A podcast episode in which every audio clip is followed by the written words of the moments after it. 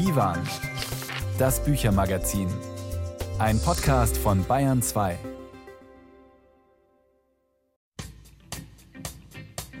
mit Judith Heidkamp und mit starken Neuerscheinungen.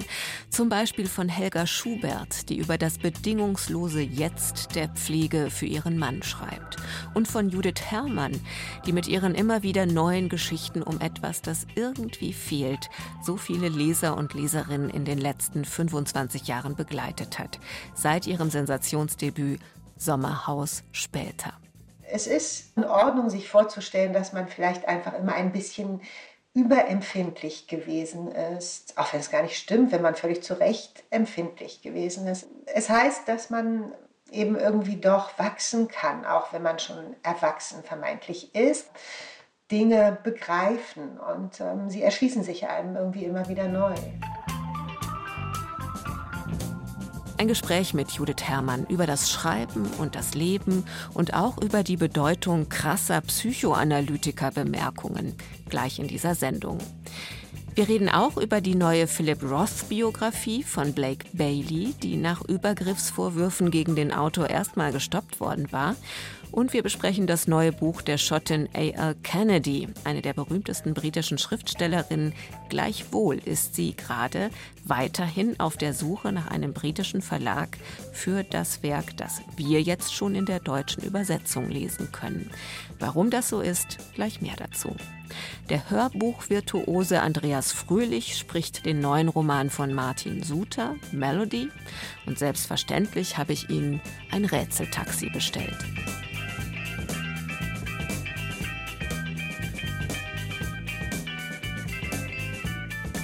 Helga Schubert, geboren 1940, heute 83 Jahre alt, vor drei Jahren Bachmann-Preisträgerin, die älteste jemals, ein später Triumph, denn zu DDR-Zeiten hatte sie nicht zum Wettbewerb reisen dürfen. Von Beruf und Berufung ist sie Schriftstellerin und Psychotherapeutin und Sie pflegt ihren kranken Mann. Darüber hat sie jetzt geschrieben. Das Buch ist gerade erschienen und wahrscheinlich eine Wohltat für alle, die diese oder eine ähnliche Situation selbst kennen und so selten in literarischen Büchern wiederfinden. Für uns hat Anna-Elena Knerich mit Helga Schubert gesprochen über Der heutige Tag, ein Stundenbuch der Liebe. Mehr als ein halbes Jahrhundert lang sind sie ein Paar. Zwei alte Liebesleute, wie es gleich im dritten Satz heißt. Sie sind immer zusammen, zweisam in der mecklenburgischen Einöde. Der heutige Tag, jeder Tag, er beginnt so. Ich schlage sein Deckbett zurück, leere den Bettbeutel des Blasenkatheters, fühle, ob die Windel nass ist. Ich liebe ihn sehr. Der, den nennt Helga Schubert ihren Mann im Buch. Der, den ich liebe. Er ist schwer krank und dement. Sie pflegt ihn, liebevoll, rund um die Uhr. In ihrem Buch Der heutige Tag beschreibt sie detailgetreu, wie sie seine Blase spült, für ihn kocht oder ihn beruhigt, wenn er voller Ängste nach ihr ruft. Jede Nacht das Babyphone als Nabelschnur. Für sie ist diese Aufgabe eine Liebestat, anstrengend und wunderschön. Andere raten ihr, ihn doch loszulassen. Hören Sie auf, ihm so hohe Dosen Kalium zu geben, damit verlängern Sie doch sein Leben. Was für eine Anmaßung gegenüber der Schöpfung, dachte ich, als ob ich Herrin darüber sein dürfte. Abends, nach dem Gute-Nacht-Kuss, setzt sie sich an den Schreibtisch, kehrt zurück in ihre Welt. Das Schreiben ist für sie Rettung, aber auch nur möglich, weil sie ihn pflegt. Und dann merke ich auch, ich bin auch am Tag bei mir. Das habe ich auch nicht gedacht, weil ich ein gutes Gewissen habe ihm gegenüber. Es registriert dauernd mein Gehirn alles, was ich erlebe und was ich höre, das kann ich jetzt ja nicht schreiben. Also ich, ich schreibe nichts auf, ich mache mir auch keine Notizen, aber ich denke dauernd, ach, das kann man gebrauchen. Also ich, ich bin im Grunde genommen viel mehr als früher, obwohl ich viel mehr in Wirklichkeit tue für ihn, ja, bin ich jetzt viel stärker in mir selber drin. Von der Gegenwart wandert Helga Schubert schreibend immer wieder in die Vergangenheit der beiden Liebenden. Man könnte die Kapitel auch in anderer Reihenfolge lesen. Mal erzählt sie vom Kennenlernen, als sie noch Psychologiestudentin war und er der 13 Jahre ältere Dozent. Mal davon, wie sie Jahrzehnte später gemeinsam ihre Stasi-Akte lesen. Mal von seiner uneingeschränkten Sicht auf die Schöpfung, die sich in seinen mehr als tausend Gemälden offenbare und die sie so bewundert. Sie sind ein Paar, das jahrzehntelang in intensivem Austausch steht. Also es ist ein Dauergespräch und das hört jetzt langsam auf, weil bei ihm nur noch das Allerwichtigste wichtig ist. Also ganz, ganz wesentliche Dinge. Hauptsache ist, wirst du bei mir bleiben? Das ist das, was er mich fragt und du bleibst doch bei mir, nicht? Ich kann doch hier zu Hause sterben. Äh, das ist für mich ganz wichtig, dass ein Mensch also so hundertprozentig mir vertraut und diese Nähe ändert sich in eine ganz existenzielle Symbiose fast, was ich sehr, sehr schön finde. Zu Beginn hält sie seine Halluzinationen, seine Abkehr nur schwer aus. Sie versucht, ihn in dieser Welt zu halten, korrigiert ihn, welches Datum heute ist. Doch irgendwann beginnt sie, sich in seine Welt hineinzuschwingen, nicht mehr anzukämpfen, etwa gegen den imaginierten Männerchor. So feiern sie am 18. Februar eben nochmal Weihnachten. Sich darauf einzulassen sei eine wohltuende Erweiterung, sagt die 83-Jährige. Befreiend ist auch das gemeinsame Lachen nach einer Schrecksituation, etwa als er ausgebüxt ist und sie ihn draußen wieder in den Rollstuhl hieven muss. Du hast mir wieder geholfen. Der Mensch denkt und Gott sternt. Gott lenkt, meinst du? Nein, er sternt. Er sterbst. Ich kann nur den Tipp geben, das ist vielleicht auch der hauptsächliche Sinn meines ganzen Buchs, dass man auch den Humor bewahren muss, wissen Sie? Das ist es. Die Leute bringen sich um die Chance, ein Leben wirklich so in seinem Ausatmen zu lieben beim anderen, wenn sie so früh die Menschen ins Heim bringen. Helga Schubert romantisiert den Alltag als pflegende Ehefrau nicht. Sehr ehrlich schildert sie auch Momente der Verzweiflung und der Trauer. Um sie beide und auch mal nur um sich selbst. Sie fühlt sich im Stich gelassen von der Dens Kindern, machtlos angesichts der vielen Hürden, nur für 24 Stunden eine Ersatzpflegekraft anzustellen, wenn sie mal eine Lesung hätte. Stellt sich manchmal vor, wie es wäre, tot zu sein. Wenn man selbst verzweifelt ist, dann ist ja auch der Partner, den man pflegt, verzweifelt, mhm. weil er sich als Ursache fühlt. Dabei ist es nur die eigene Unfähigkeit, die Kraft richtig auch wieder zu regenerieren und auch die eigene Hilflosigkeit, dass man die mal anerkennt, mhm. dass man das eben nicht alles schafft und dass man sich das alles verzeihen muss. Man muss sich auch verzeihen, dass man manchmal nur noch weint. Das Buch ist kein Lamento und auch keine Bibliotherapie. Doch das Reflektieren durch das Schreiben habe ihr geholfen, sagt Helga Schubert, so wie ihr das Relativieren durchs Beten helfe. Jeden Morgen bete sie um Kraft. Denn Verantwortung hat sie viel übernommen, schon in jungen Jahren. Man kann davon im Vorgängerbuch vom Aufstehen lesen. Seit sie 16 ist, beschäftigt sie der Tod. Inzwischen habe sie ein freundschaftliches Verhältnis zu ihm, so die Autorin. Immer wieder spricht sie mit der den über das Sterben, nüchtern, pragmatisch. Ihre Erkenntnis, das Gute muss man, kann man gar nicht loslassen. Es bleibt. Das ist übrig nach unseren Jahrzehnten, dachte ich. Hände, die sich aneinander wärmen. Ich gab ihm unter der Decke die Hand und drückte sie. Und er drückte meine Hand. Wie ein Versprechen. In guten und in schlechten Zeiten. Aber es sind gar keine schlechten Zeiten. Helga Schubert erzählt in einfachen Sätzen, ohne Pathos. Gerade das ist so berührend. Der heutige Tag handelt davon, wie man dem anderen beim Altwerden die Würde bewahrt und sich selbst beim Pflegen nicht verliert. Der Text ist ein Aufruf, im Jetzt zu leben und zu lieben. Und eine Liebeserklärung, die lange nachhalt. Anna-Elena Knerich über Helga Schubert, Der heutige Tag, DTV 24 Euro. Ein Buch, in dem Leben und Schreiben ganz eng zusammengehören. Was beim nächsten Buch, das hier auf dem Divan liegt, auch der Fall ist. Keine halben Sachen bei uns und auch nicht bei Christy Barron. Ain't no half-stepping.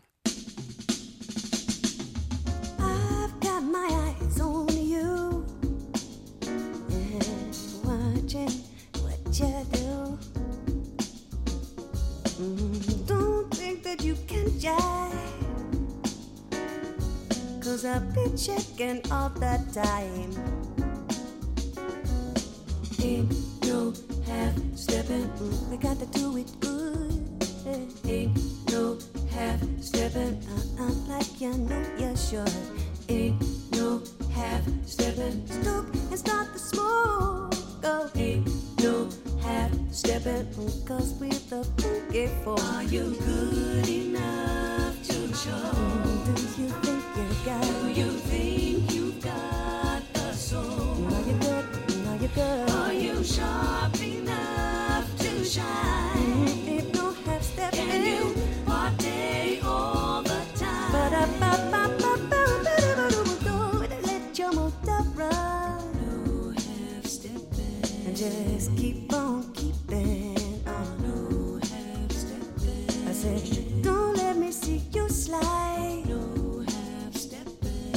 Party people keep it tight.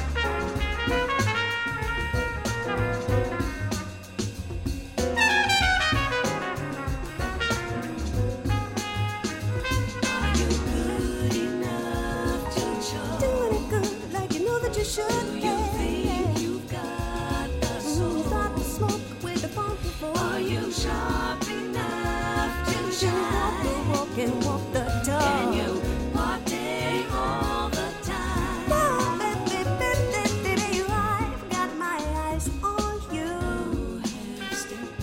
Mm, Watching, what do you do? Uh, Don't think that you can jive.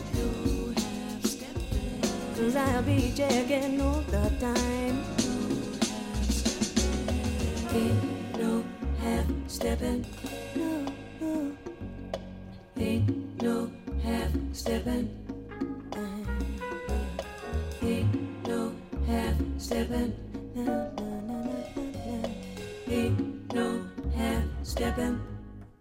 Mit Sommerhaus später ging's los. Das waren 1998 Erzählungen, die ganz viele Leser und Leserinnen und auch Kritiker und Kritikerinnen in ihren Bann geschlagen haben. Ihr besonderer Ton, das Lebensgefühl von Menschen Ende 20 damals, das da festgehalten wurde, als es seit ein paar Jahren das neue Deutschland und das neue Berlin gab. Und seitdem hat Judith Herrmann mit großen Abständen dazwischen aber regelmäßig neue Erzählungen, auch Romane veröffentlicht. Zuletzt war das Daheim vor zwei Jahren auch viel gelobt. Ich glaube, dass es hier eine ganz besondere Verbindung zwischen den Lesenden und der Schreibenden gibt, die auch zusammenhängt mit dem rätselhaften, offenen, fehlenden, das immer mitschwingt in Judith Herrmanns Texten. Und jetzt gibt es ein neues Buch. Wir hätten uns alles gesagt von ihr über das Schreiben. Und darüber sprechen wir jetzt. Willkommen, Judith Herrmann, im Büchermagazin Divan. Guten Tag. Und wir erreichen Judith Herrmann in Friesland, nahe am Meer, in einem Haus am Meer, das so oft eine Rolle spielt in Ihren Büchern. Ich fange mit was anderem an. Wie ist das mit dem einen Satz, der, wie Sie sagen, am Anfang jeder Ihrer Geschichten steht und den Ihre Leser und Leserinnen sogar manchmal herauszufinden versuchen? Also ähm, das ist ein meistens ganz kleiner und unauffälliger Satz, den ich höre, manchmal auch ein im Vorübergehen aufgegriffener Satz, der sich aber irgendwie einklingt. Und solche Sätze sind Anfänge für Geschichten. Sie stehen dann nicht am Anfang der Geschichte, sondern sie sind irgendwo mittendrin, aber sie sind so Auslöser. Und die Leser möchten ihn manchmal erraten, manchmal raten sie richtig, so oder so ist das immer eine ganz schöne Arbeit. In Wir hätten uns alles gesagt, erzählen Sie dann, wie es weitergeht mit diesem Satz und der Geschichte, die entsteht. Wir können jetzt mhm. ja mal ein bisschen konkreter machen. Sie erzählen zum Beispiel von den Erfahrungen, die den Hintergrund für Sommerhaus später bildeten, von der großen Freunde- und Freundinnengruppe, der Wahlfamilie, die da eine Rolle spielte, diesem Haus am Meer. Eine Freundschaft ist besonders prägend, auch für spätere Texte, die zu einer Frau namens Ada. Je länger Sie erzählen, umso offener wird, ob die Freundschaft zu Ada zum Beispiel wieder eine weitere Geschichte ist. Ja, also das ursprüngliche Konzept war, es waren Frankfurter Poetikvorlesungen und das hieß, ich habe es geschrieben, um es in der Universität Frankfurt vorzulesen und dann wieder mit nach Hause zu nehmen. Es gab kein Manuskript. Es waren eben drei Vorlesungen an drei Dienstagen und dann war es vorbei. Und die Entscheidung daraus ein Buch zu machen, ist viel später gefallen. Ich musste mich ein bisschen durchringen und wenn ich gewusst hätte, dass es ein Buch wird, hätte ich es vielleicht anders gemacht. Und ähm, dass ich es nicht anders gemacht habe, ist für mich am Ende eigentlich sehr beglückend. Aber es ist durchaus ein Prozess gewesen, ja. Was war das, zu dem Sie sich ein bisschen durchringen mussten? Also ich musste mich dazu durchringen, dieses Aufdecken von Zusammenhängen, Kindheit und Schreiben, Jugend und Schreiben, dem Leser zu übergeben sozusagen. Also wenn ich es nur vorlese an der Universität und dann wieder nach Hause gehe, bleibt es ja bei mir. Und wenn ich es in ein Buch tue, dann gebe ich es ja doch ein Stück weit weg. Es ist ähm, fixiert in diesem Buch wir erfahren eben nicht nur, dass es dieses Haus am Meer in einer realen Form gibt, von dem wir häufig lesen. Wir erfahren auch viele Dinge über ihre Kindheit, über ihre Eltern, über ihre Großmütter, die sehr persönlich sind. In der zweiten Hälfte des Buchs erzählen sie, wie sie einem Freund das Geheimnis erzählen. Also sehr, sehr persönliche, traumatische Dinge über ihre Familie. Das sind aber Dinge, die sie im Text vorher auch uns erzählt haben. Und dann sagen sie, Ab jetzt ist es natürlich kein Geheimnis mehr. Ich denke mir, das war doch eine große Entscheidung. Hat das nicht viel verändert? Es hat mich gestärkt, das so zu schreiben. Mit der Haltung der Geheimniskrämerei, die dieser Ich-Erzählerin im Buch ja manchmal auch vorgehalten wird. Damit mal aufzuhören, ja, in einem bestimmten Lebensalter vielleicht auch anzukommen und damit aufzuhören, das ist ähm, gut gewesen, ja. Mhm. Ich, ich hoffe, dass ich das nicht bedauern werde. Welche Rolle spielte das Verschweigen in Ihrer Familie? Und vielleicht muss ich auch fragen, welche Rolle spielte das Verschweigen im Leben der Erzählerin in diesem Buch? Ich würde meine Familie als sehr kommunikativ bezeichnen. Also es ist eine große Familie und es ist eine sich sehr zugeneigte Familie, in der ziemlich viel gesprochen und, und kommuniziert und auch viel über psychische Befindlichkeiten gesprochen und kommuniziert wird. Aber dennoch ist mir aufgefallen, wie viel ich einerseits weiß über meine Familie, weil eben tatsächlich ganz viele Traditionen noch immer weitergegeben werden und es Geschichten gibt, die immer wieder erzählt werden. Aber andererseits gibt es sehr viele Dunkelkammern und ich hatte den Eindruck, dass ich das erst jetzt richtig verstehe vielleicht auch anfange, mich diesen dunklen Räumen irgendwie zu nähern und ähm, sie zu befragen, ja. In dem Erzählungsband Letty Park gibt es eine Geschichte, da taucht ein Psychoanalytiker auf und in ihrem Buch jetzt erfahren wir, dass der ein reales Vorbild hat, dass sie ihm zufällig wieder begegnet sind nach einer jahrelangen Psychoanalyse und dass der mal die Vokabel verwendet, er finde ihr Reden ein wenig wehleidig und ihre Reaktion ist dann Weh und Leid, das sei eigentlich ein guter Ausdruck. Ja, genau. Also es ist ähm, im Grunde ist das ja eine ziemlich krasse Einschätzung, oder? Also man könnte sie als sehr äh, kränkend empfinden. Unbedingt. Passiert außerhalb äh, der professionellen Situation. Dennoch genau. stellt genau. es ja auch viel in Frage rückwärts. Ja, genau. Aber die Reaktion meine oder die der Erzählerin ist die sofortige Umwandlung dieses kränkenden Wortes etwas Literarisches, also das Aufteilen des Wortes in das sehr schöne Wort weh und in das etwas schwerere Wort leiden. Das entkräftigt das Wort auf eine bestimmte Weise. Es nimmt der Kränkung etwas, es bestätigt sicherlich die nicht so zuversichtliche Grundhaltung dieser Erzählerin, aber damit kann sie natürlich leben oder damit kann ich leben. Es ist in Ordnung, sich vorzustellen, dass man vielleicht einfach immer ein bisschen überempfindlich gewesen ist, auch wenn es gar nicht stimmt, wenn man völlig zu Recht empfindlich gewesen ist. Es heißt, dass man eben irgendwie doch wachsen kann, auch wenn man schon erwachsen vermeintlich ist. Dinge begreifen und ähm, sie erschließen sich einem irgendwie immer wieder neu.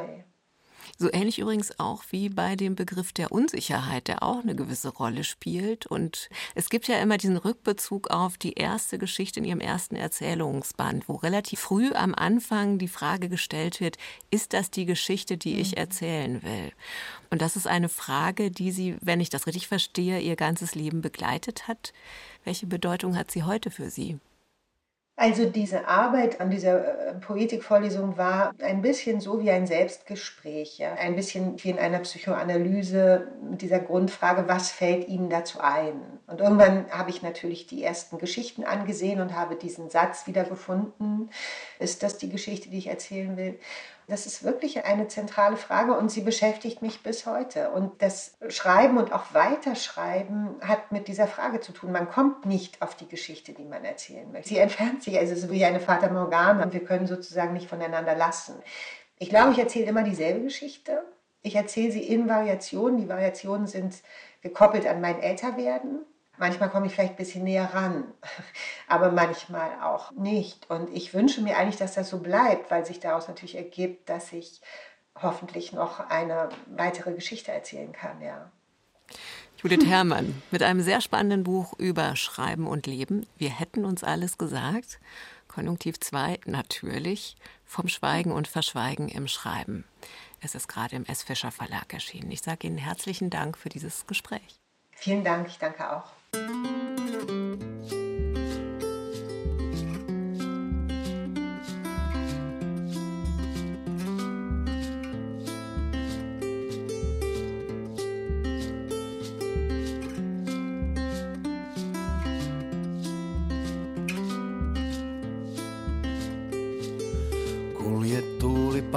Pientareella pikitien, rauha tuo meidän luokse.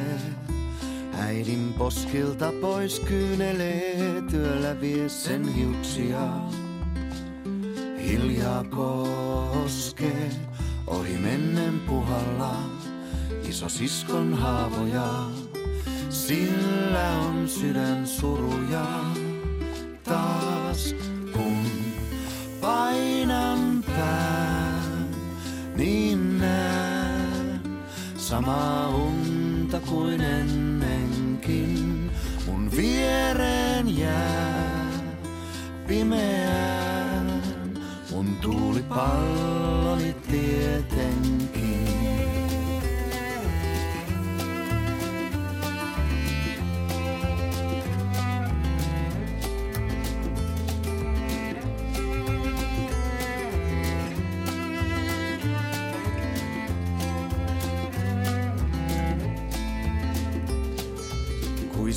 Isän korvaan, et se nousee aamulla kymmentä yli seitsemän.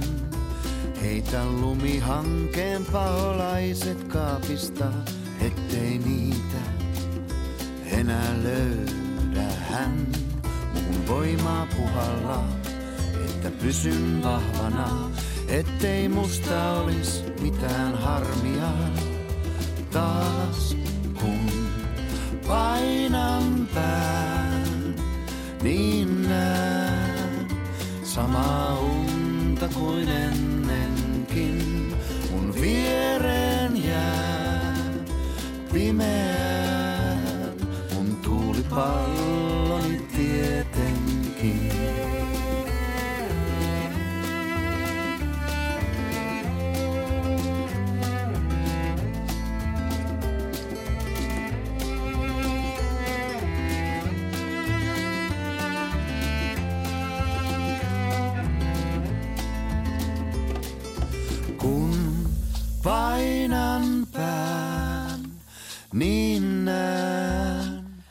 samaa unta kuin ennenkin. Mun viereen jää pimeään, mun tuulipalloni tietenkin. Kun painan pään, niin näen samaa unta kuin ennenkin. Mun viereen jää pimeään, mun tuulipalloni tietenkin. Mun tuulipalloni tietenkin. Mun tuulipalloni tietenkin.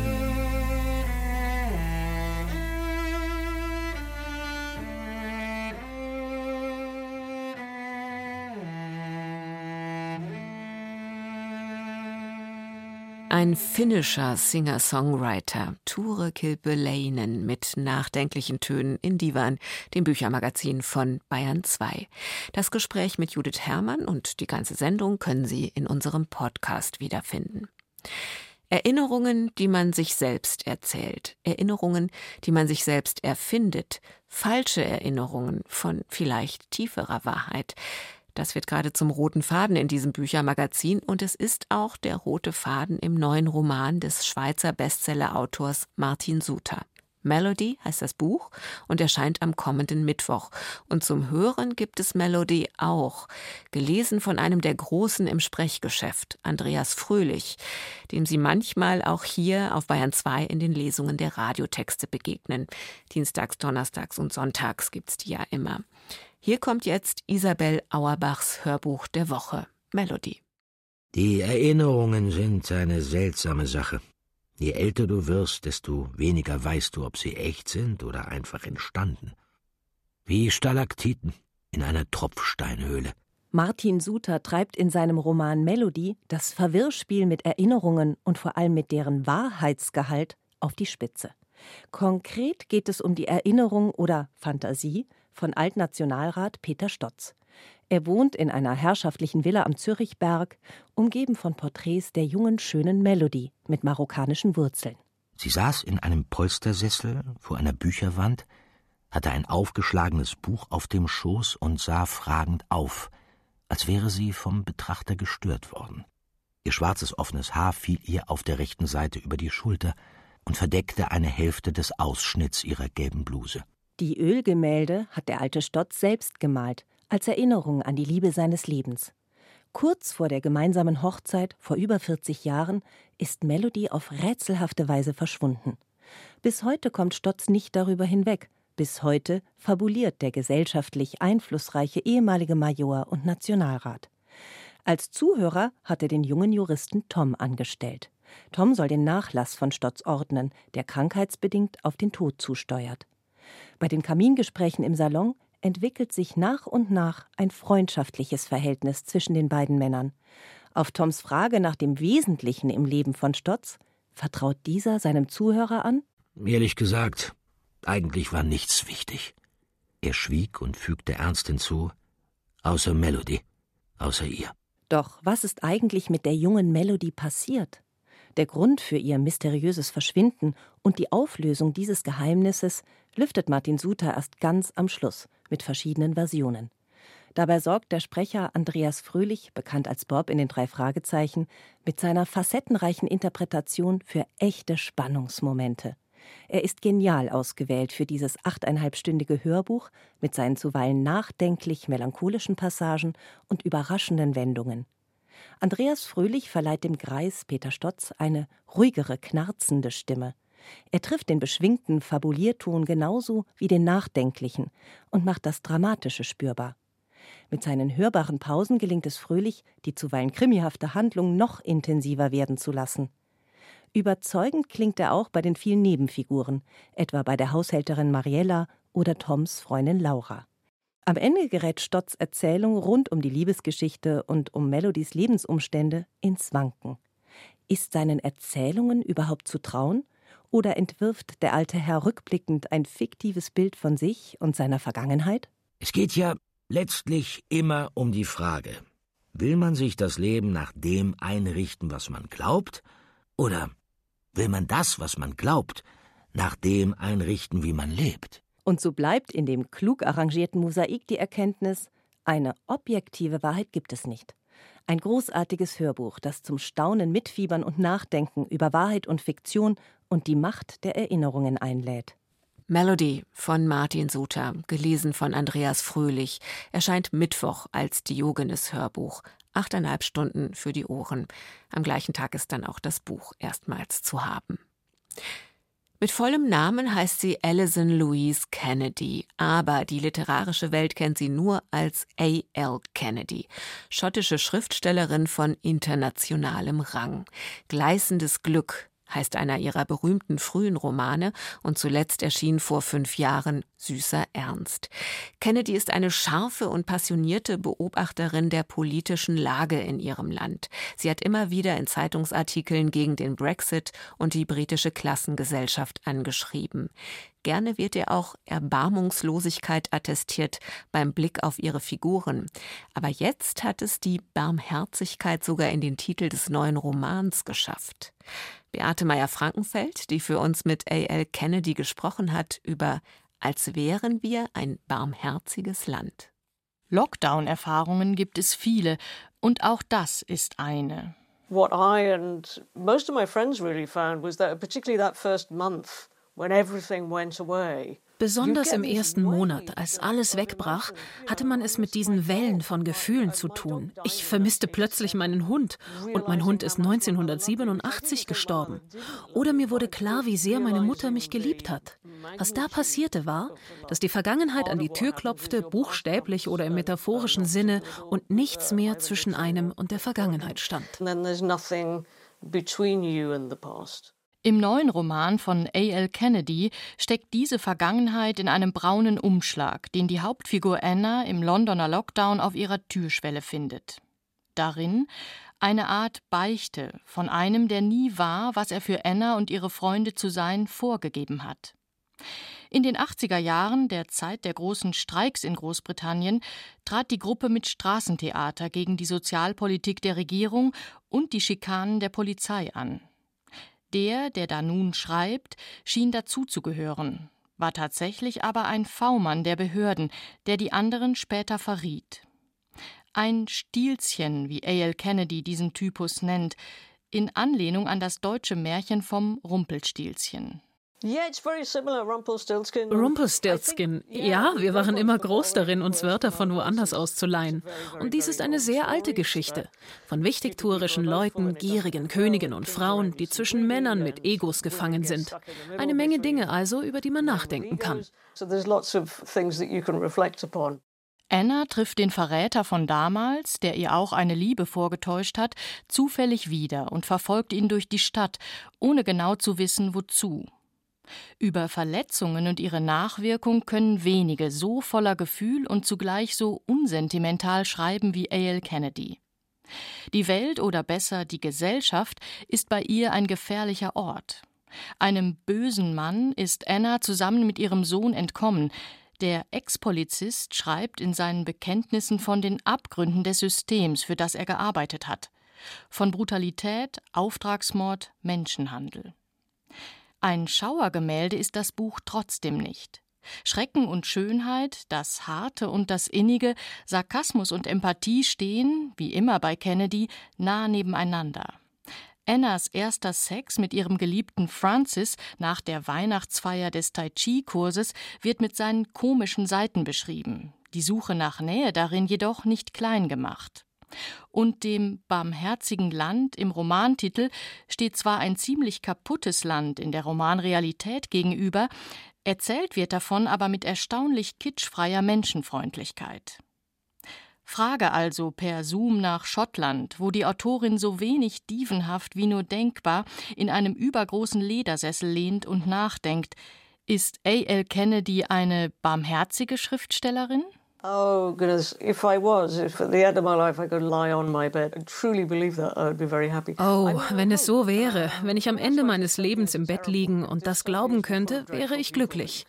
Ich hoffe es. Ich meine, wenn Dystopien voller furchtbarer Leute wären, würden sie uns nicht beunruhigen.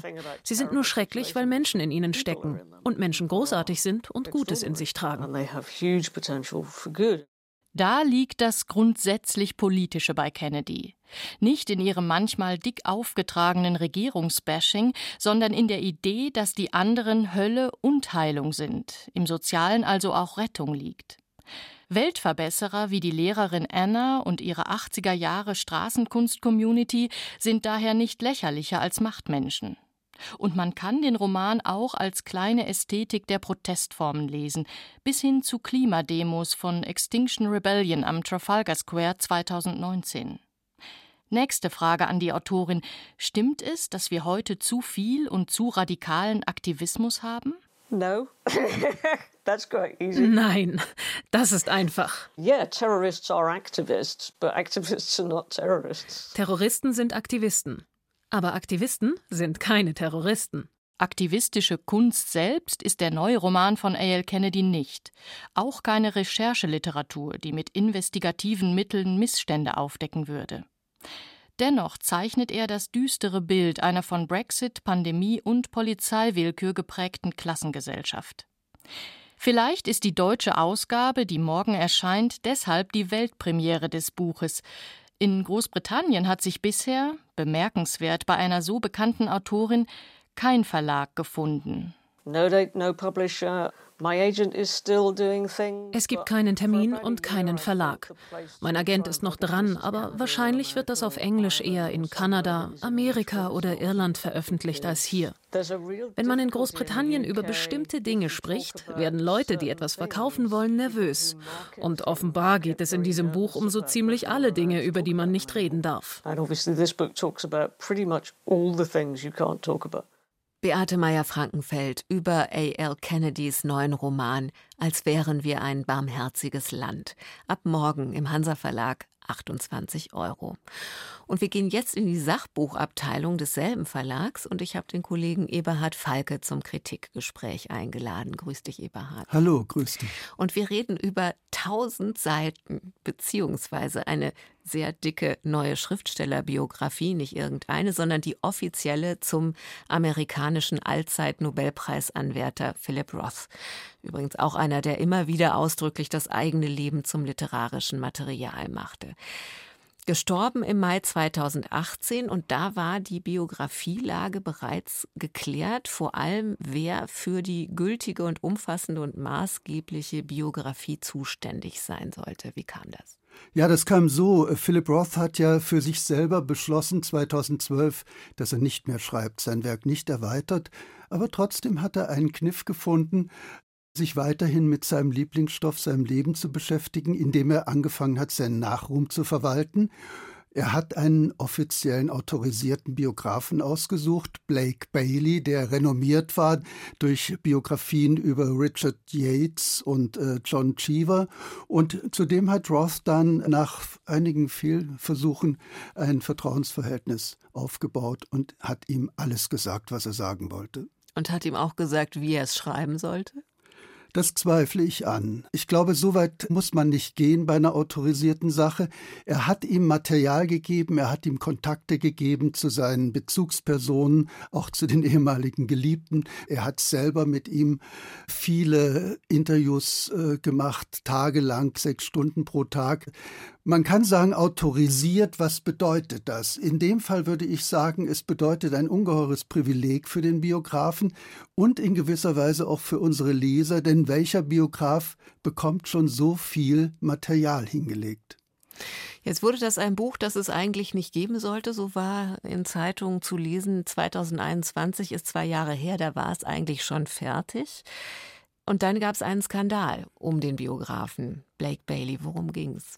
Na, man könnte jetzt einen schmutzigen Witz machen und sagen, es ging um das, worum es bei Philip Roth oft geht, nämlich um Sex und Frauen. Blake Bailey wurde beschuldigt plötzlich von einigen jüngeren Frauen, die mal seine Schülerinnen und Studentinnen waren, dass er sie sexuell belästigt habe. Eine sagte sogar, er habe sie vergewaltigt. Daraufhin erfolgte die gesellschaftliche Ächtung. Der amerikanische Verlag Norton Company stampfte die Bücher ein, seine Agentur schmiss ihn raus und der Hansa Verlag hat erstmal die Sache auf Beobachtung gestellt. Ich habe gefragt, was diese Beobachtung ergeben hat, da Sie die Biografie nun herausbringen.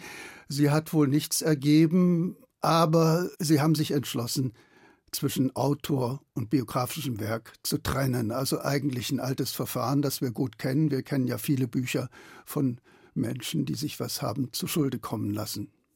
Klingt so ein bisschen nach Lesen auf Bewährung. Was ist denn neu? Welches Bild von Ross wird denn gezeichnet? Ist es neu? Nun, du sagtest es ja vorhin, äh, er hat immer sehr viel Stoff aus seinem eigenen Leben genommen. Er hat sich selber als Schriftsteller seiner selbst bezeichnet. Insofern kennt natürlich die Roth-Leserschaft eine ganze Menge aus seinem Leben, wenn auch in fiktionaler Verkleidung. Aber vieles kann einen dann nicht mehr ganz überraschen. Trotzdem gibt es eine Menge Passagen, die sehr interessant sind. Also zum Beispiel seine Jugend. äh, Das ist die Generation der Autoren, wo jüdische Einwanderersöhne in der amerikanischen Literatur sich Plätze, und zwar prominente Plätze erobert haben. Nicht Bellow bekam ja dann den Nobelpreis. Roth hat sich mit dieser Frage sehr auseinandergesetzt, weil er nicht in diese alten Schienen einmünden wollte, dass er sagte, er stellt äh, die jüdischen Figuren traditionell als gläubige, bescheidene, tugendhafte Männer dar oder Frauen, sondern er macht es ganz anders. Und wie er es gemacht hat, das wissen wir ja. Er hat sie als grelle, sexsüchtige und auch lebenshungrige Figuren dargestellt. Und das war für ihn sehr wichtig, diese emanzipatorische Sicht. Er hat auch gesagt, ich bin kein jüdischer Schriftsteller, sondern ein amerikanischer. Und auch sein Weg hin zum Schreiben, dass er sich von vornherein darauf verlegt hat zu sagen, Literatur, da kommt es auf Einzelheiten an. Das muss man genau beschreiben, nicht auf Theorien, nicht auf große Gedankengebäude, sondern auf Einzelheiten. Da dachte ich manchmal, das könnte man heute auch in Creative Writing Kursen mal zur Lektüre vorlegen. Und das Stichwort Literaturnobelpreis fiel schon. Er wurde immer gehandelt zeitlebens, wenn es dann Oktober wurde und der nächste Kandidat zu erraten war. Er soll immer am Telefon gesessen haben und den Anruf sehnlichst erwartet haben. Was erfährt man darüber? Naja, genau das. Wobei nicht ganz sicher ist, ob er tatsächlich äh, jeden Oktober zu seinem Agenten nach New York gefahren ist, um für eventuelle Interviews bereitzustehen und den äh, entscheidenden Anruf. Aber ich glaube, wir vertun uns eventuell auch ein bisschen, weil in Deutschland äh, hatte Roth seit den 70er, 80er Jahren einen ganz großen Ruf. Und das wird aus dieser Biografie auch deutlich. Er war in den USA viel umstrittener als hier. Er soll seinem Biografen eingeschärft haben, er dürfe seine Lebensgeschichte auf keinen Fall zur Geschichte seines Penis reduzieren. Hat er? Nein, hat er nicht. Aber äh, natürlich andererseits doch, weil es bei Philip Roth nicht zu vermeiden ist. Darum hat er auch jemanden autorisiert, weil er natürlich wusste, wenn das jemand äh, zur Hand nimmt, der nur nach den Stellen sucht und der nur nach den zwielichtigen Dingen sucht, dann kommt da ein ganz verzerrtes Bild heraus. Infolgedessen ist das eher so, dass wir den Hintergrund, den faktischen Hintergrund dieses sexualisierten Lebens. Und das war es nun wirklich. Also er hatte ja eine Frauenbeziehung nach der anderen. Er konnte keine Frau treffen, ohne zu versuchen, mit ihr ins Bett zu gehen. Das ist schon ein merkwürdiger Automatismus. Der Bailey enthält sich zu theoretisieren, ob der vielleicht ein Borderline-Syndrom hatte oder irgend sowas oder eine krankhafte Sexbesessenheit. Das finde ich ganz in Ordnung. Wir haben hier ein großartiges Material, auf deren Basis wir auch mit gewissem kritischen Blick bei bestimmten Darstellungen natürlich, auf deren Basis wir ein, jede Auseinandersetzung mit Philip Roth immer weiterführen können. Und das wird auch in Zukunft so sein. Das wird eine großartige Grundlage dafür sein. Sagt Eberhard Falke über Blake Baileys neue Philip Roth-Biografie. Übersetzt von Dirk van Gunsteren und Thomas Gunkel, Hansa Verlag, 58 Euro. Danke dir, Eberhard. Ich danke. A heat wave blew into town last week. Came from the Isle of Martinique.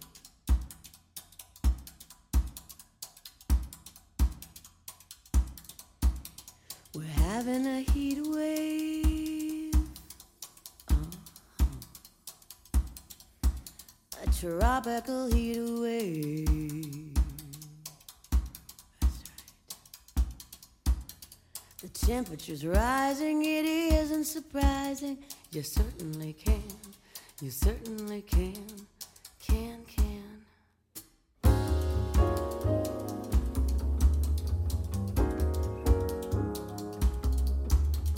Started a heat wave by letting your seat wave. Oh, in such a way, customers say you certainly can. You certainly can, can, can.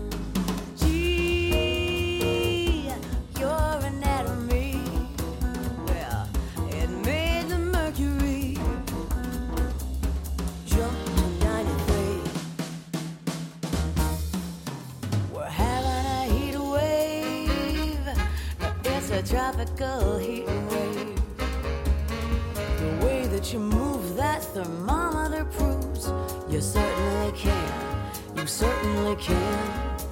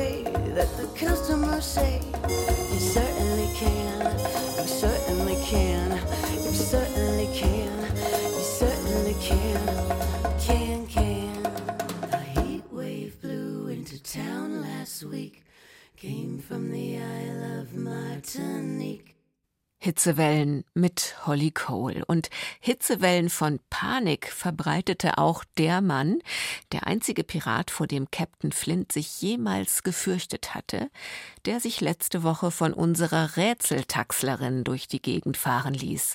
Der einbeinige Long John Silver aus der Schatzinsel von Robert Louis Stevenson.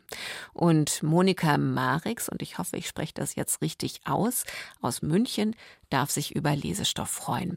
Sie hatte sich aus der letzten Sendung das Buch über die Frauen im Iran ausgesucht. Unser Schwert ist die Liebe. Das Team gratuliert und neuer Divan, neues Glück. Taxi ist gerufen. Wer steigt ein? Servus, ich bin's, die Walli. Wo darf's denn hingehen? In die Peachtree Street.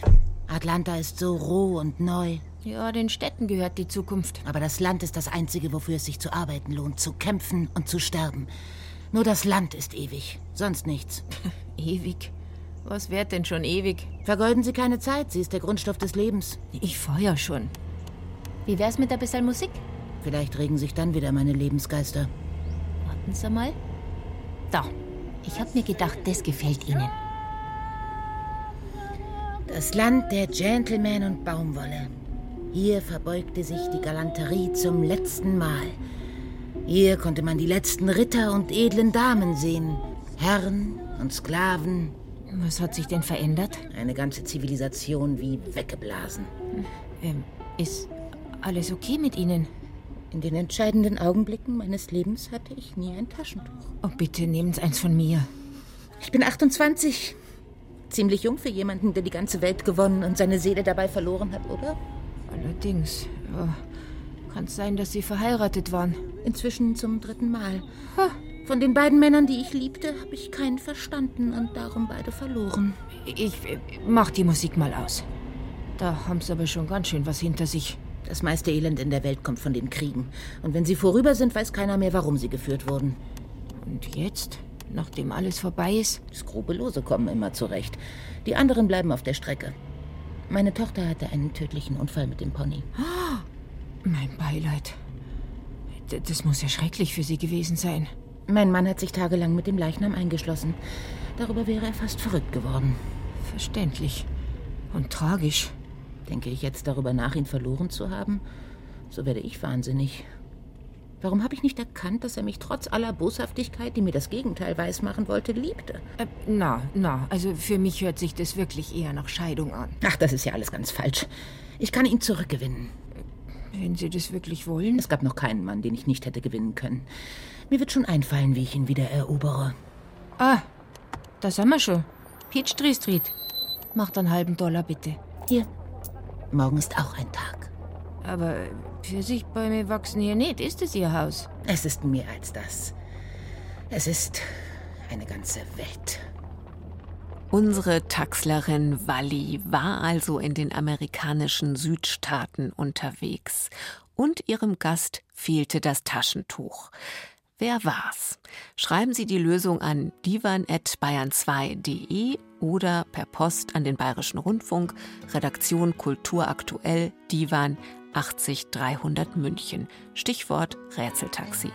Und notieren Sie das Buch aus dieser Sendung dazu, das Sie am liebsten gleich lesen würden. Vielleicht klappt es. Und wenn es diesmal nicht klappt, grundsätzlich gilt eben, morgen ist auch noch ein Tag. Nicht wahr? Für Podcasts zum Beispiel.